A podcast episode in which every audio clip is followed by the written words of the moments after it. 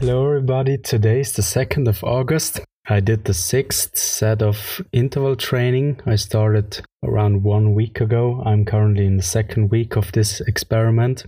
The day itself was a bit cooler than the days before. I started at work, it had around 34 degrees.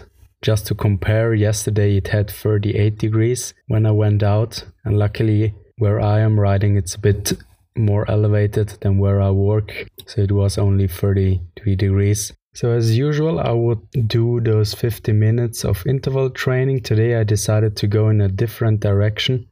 Direction I took on the first set, as I thought I could do five minutes without interruption, without any crossroads. But it turned out that actually going in the other direction, as I did yesterday, is still the better option but it wasn't bad, so no cyclists at all.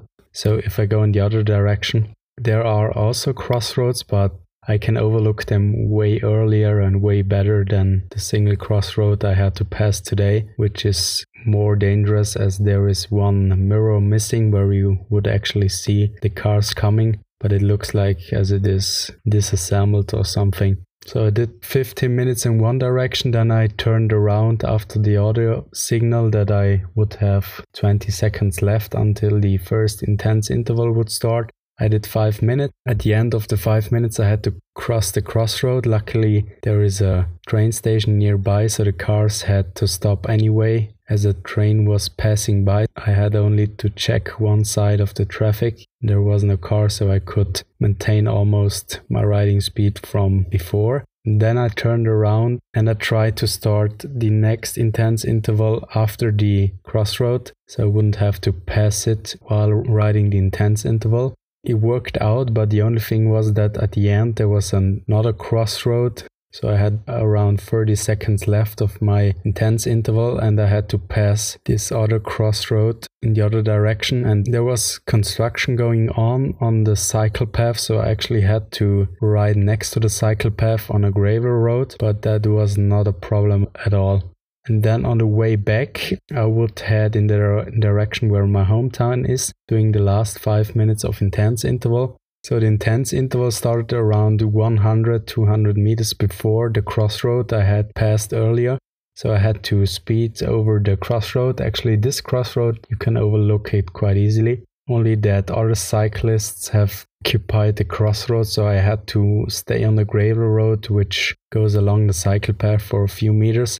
There I totally overestimated my stamina and I went way too fast and I regretted instantly because I could feel during the whole last intense interval that I had consumed up all of my energy. So while maintaining the pace, I had to recover, trying to go as fast as possible. So my legs would have quit already early and I was breathing heavily. I also was a bit slower than usual, so the timer at the end of the intense interval went off, I would say three to 400 meters before where it would go off normally.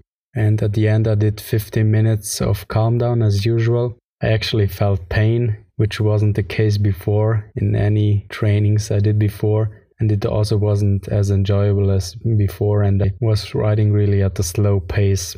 I would still feel able to do an intense interval after around half the time of the cooldown, but today this wasn't even, I couldn't even think about that. I was that exhausted, so I played it safe and I tried to use the calm down as good as possible. The important thing is always to keep my legs spinning because I noticed that even by turning around where my legs aren't moving for a few seconds, I already could feel that cramps have been building up, so I pedaled all the time, not hard, but only the movement was crucial to prevent any cramps in my legs. And I don't know if I got the interval training right. I always try to go as fast as possible, as fast as I can maintain the speed for five minutes. And I guess it's overall, if I would have to categorize it in percent, I would say it's 90% of my maximum output of energy.